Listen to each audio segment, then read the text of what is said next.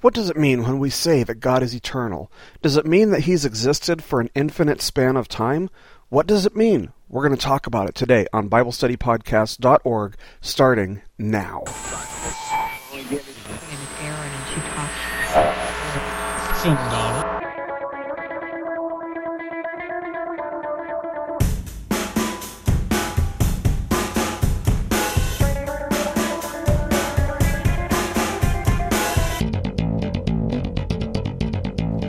Hello, everybody, and welcome once again to BibleStudyPodcast.org.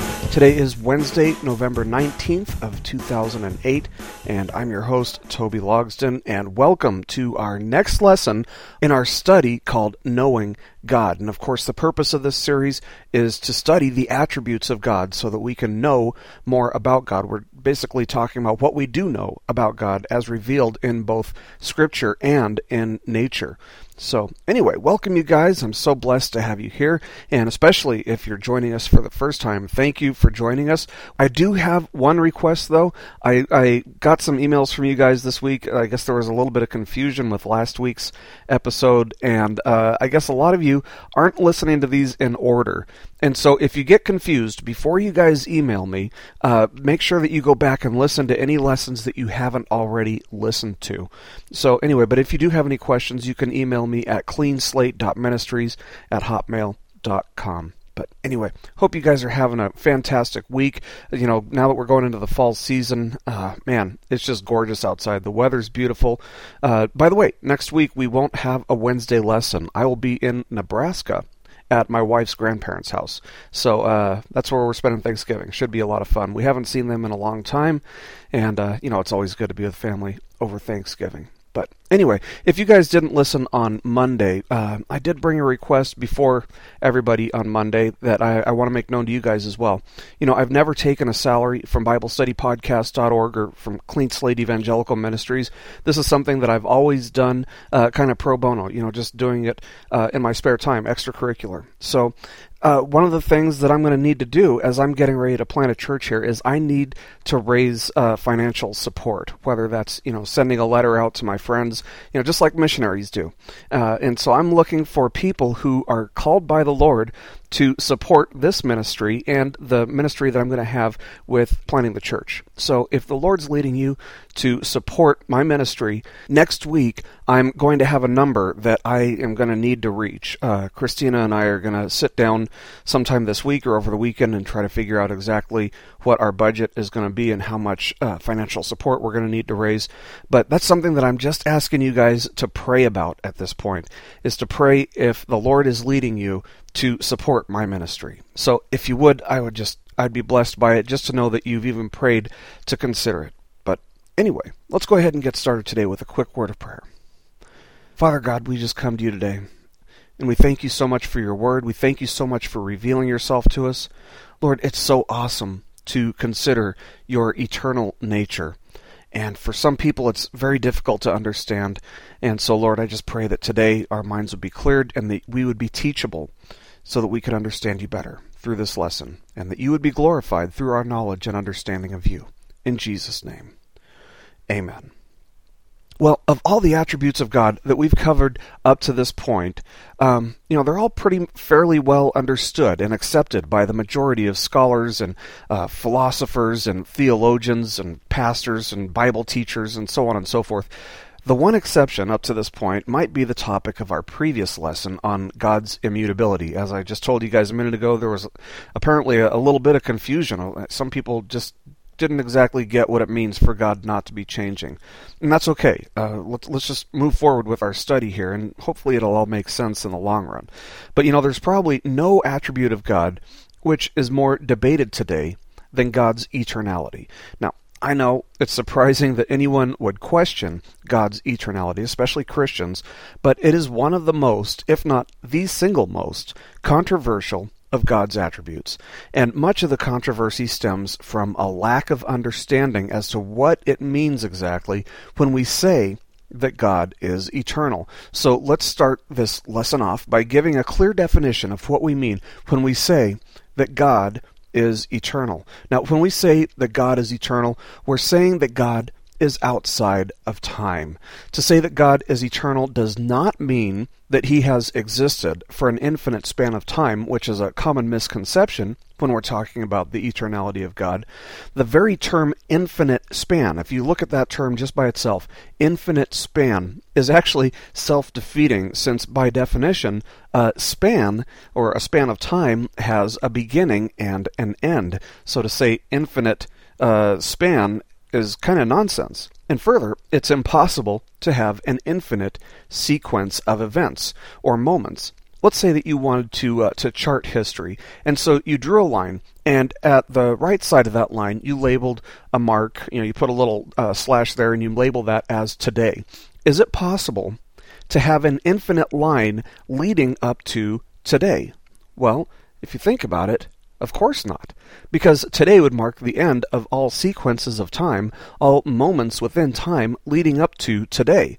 Uh, and if there's an end to that sequence today, then there can't be an infinite sequence leading up to today. So there can't be an infinite number of moments leading up to this moment.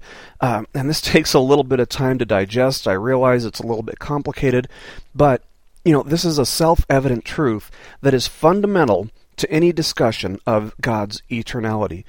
And keeping in mind that it's impossible for there to be an infinite sequence of moments, uh, we don't affirm that God has had no beginning and therefore has existed for an endless sequence of moments or an endless uh, amount of time. Rather, we affirm that God exists outside of time and beyond time. He's not even within the scope of time.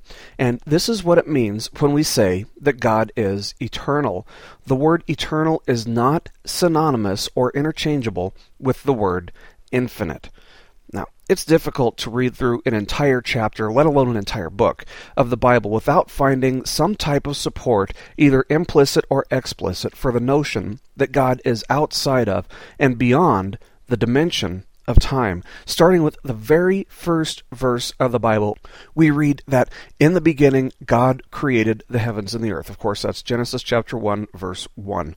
And the word heavens here refers to the universe. So we could say that in the beginning God created the universe. One of the dimensions of our universe is time, which is inseparably linked to space. And therefore, because space is part of God's creation, time is part of God's creation. If time is part of God's creation, then he must necessarily exist independently of and outside of it.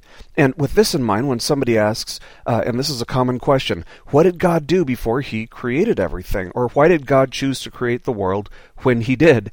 Uh, we can see that this is really a nonsensical question because it presupposes that there are befores and afters with God.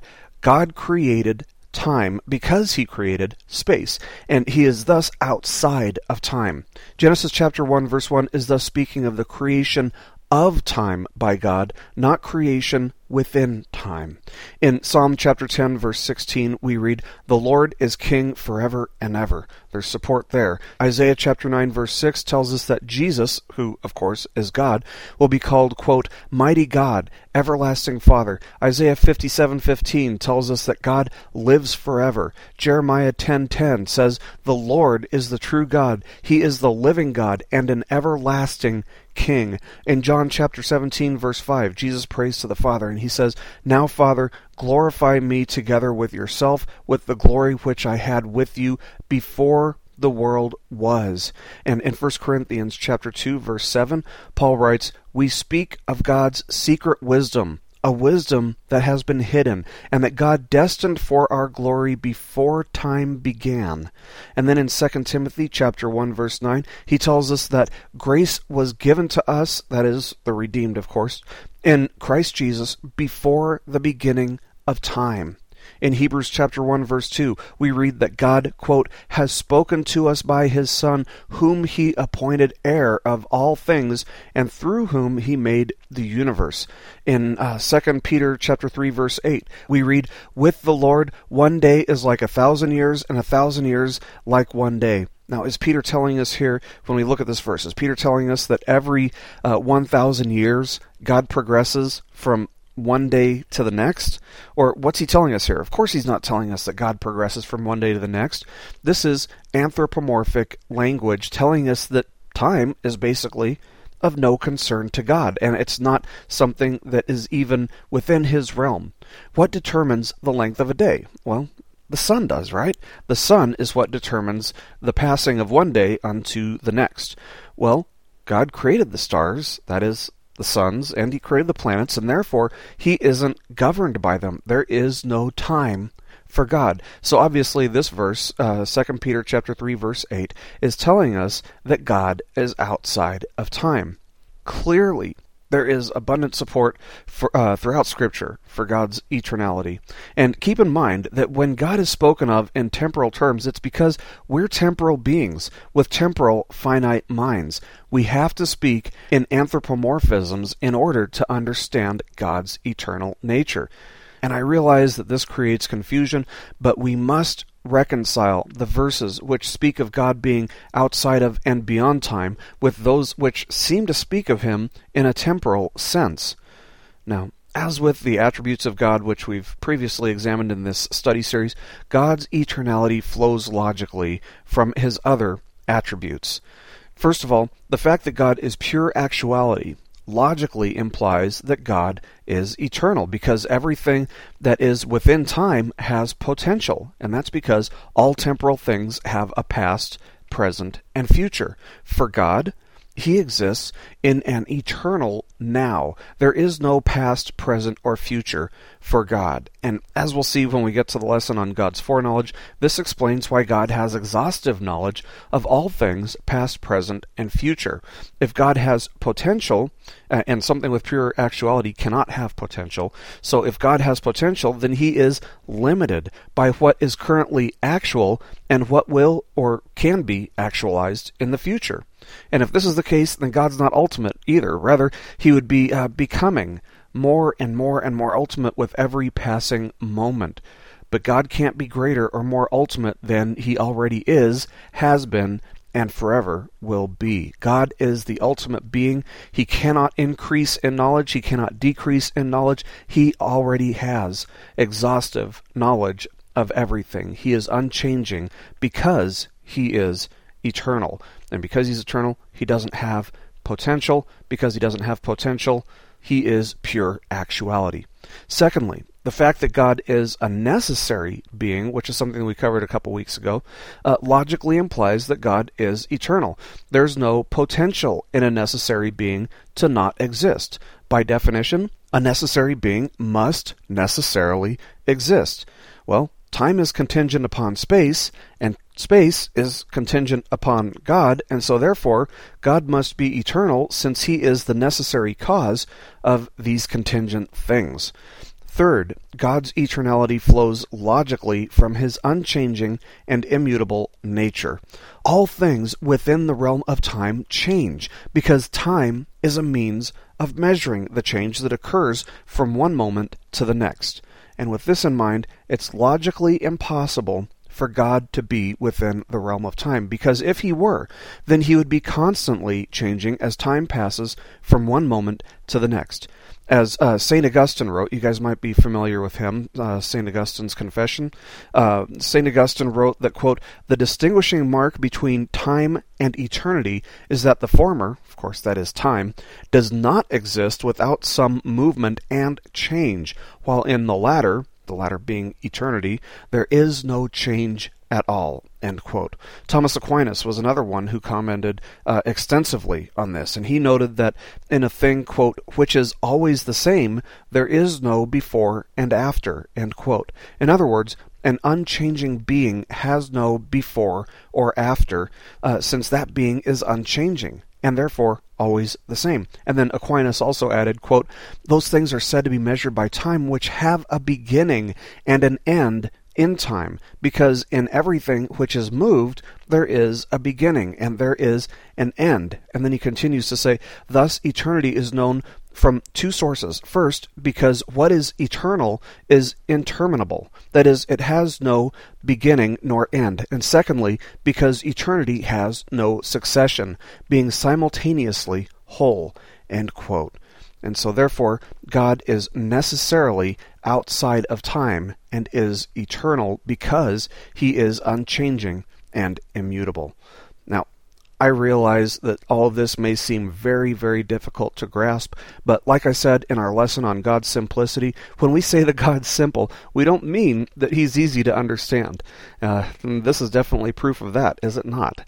But anyway, let's go ahead and move on to some objections to God's eternality, and believe me, they are abundant these days, but we're only going to have time to address just a just a couple here.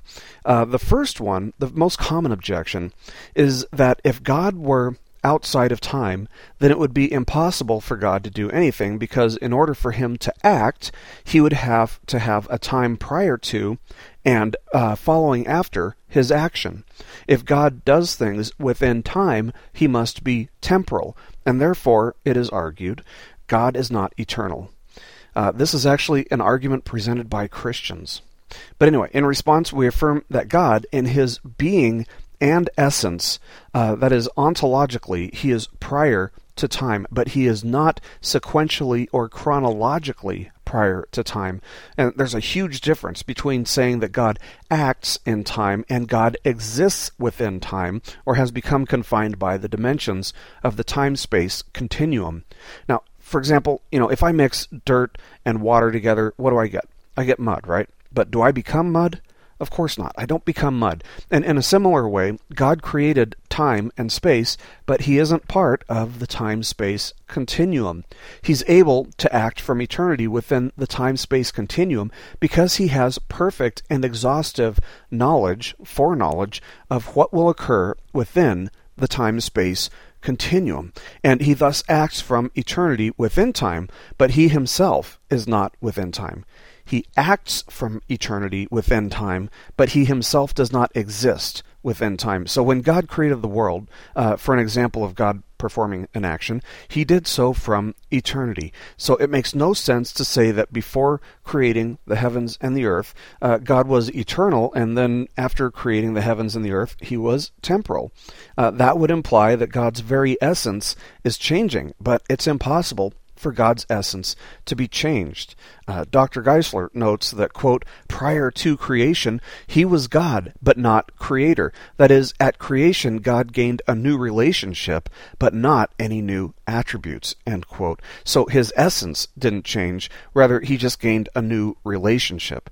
And the error of this argument really stems from the fact that it presupposes that in order to act in time, uh, requires that God be governed by time. To act in time, he must be within time. Yet the argument fails to demonstrate that God himself actually exists within time. Rather, all this argument does is demonstrate that God acts within time. Uh, there's no evidence to support the notion that he exists within time. So, Anyway, a second objection to God's eternality is based on the fact that Jesus, who is God, became a man, and a man, by his nature, is temporal and finite, and thus confined by time. Therefore, it's argued, God became a temporal being in his nature when he became a man. And in response, we answer heresy. Yes, this is a heresy. The error here is that it assumes that God's divine nature became human rather than that the divine person became human. The human nature of Jesus did not become divine, and the divine nature of Jesus did not become human. Rather, Jesus had a nature that was fully God, and therefore fully divine, of course, and fully man. And we affirm only that the divine person became human, not that the divine nature became human. And this would be the same as saying that the uncreated became created. Uh, you know, that doesn't make any sense. That's uh, just as impossible as it would be for a created being to become uncreated.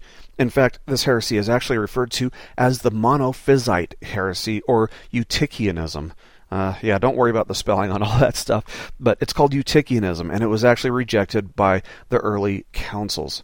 Now, in closing, you know, it comes as no surprise that there are a lot of groups out there which explicitly deny this fundamental attribute of God's nature. Mormons, as we've noted in our previous lessons, do not worship the same God that Christians do. They don't worship the same God. It's a false God.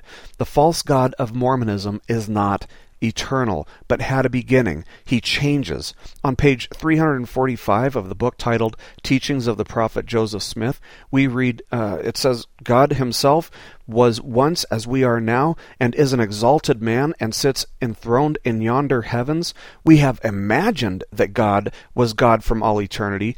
I will refute that idea and take away the veil so that you may see. End quote. So there it is, folks. Plain as day. That's a teaching from Joseph Smith. Obviously, Mormonism is as different from Christianity as night and day. And a second group, which uh, we've made note of in previous lessons, can be found in our own pulpits, in our own churches, and throughout evangelical circles.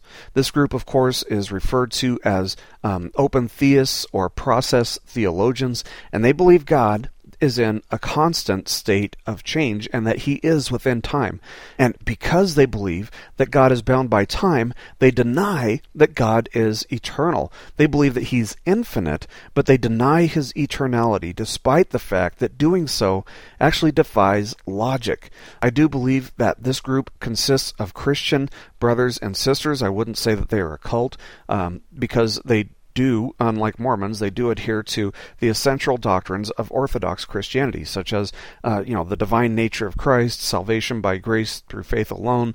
Uh, they agree that there is one God who exists, uh, you know, in a in a triune nature, etc., etc. But However, they fail to apply logic to their position, and thus I believe that they fail to interpret Scripture correctly.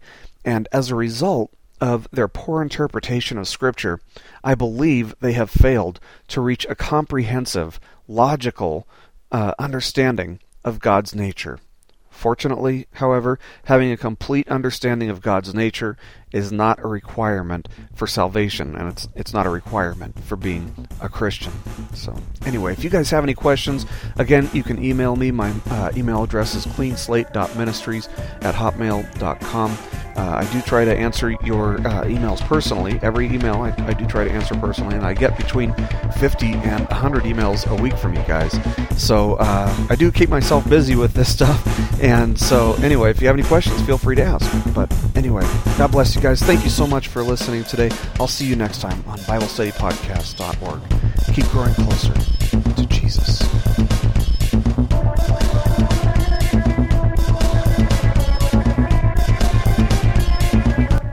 This lesson has been brought to you by BibleStudyPodcasts.org, a paraministry of Clean Slate Evangelical Ministries, which is a nonprofit, listener supported ministry based in Monroe, North Carolina. While our desire is that your primary giving be done with your local church, if the Lord is leading you to support our ministry, we do depend on your support to keep our ministry going and growing. If you feel the Lord calling you to support our ministry, you can go to BibleStudyPodcast.org and click on support on the right hand side. You can make a tax deductible donation from there. By doing so, you'll be helping us to reach multitudes of people each and every month from around the world who, just like yourself, desire to find answers and meaning in Scripture. We thank you for listening today, and we pray that the Lord blesses you and draws you closer to Him. Keep growing closer to Jesus.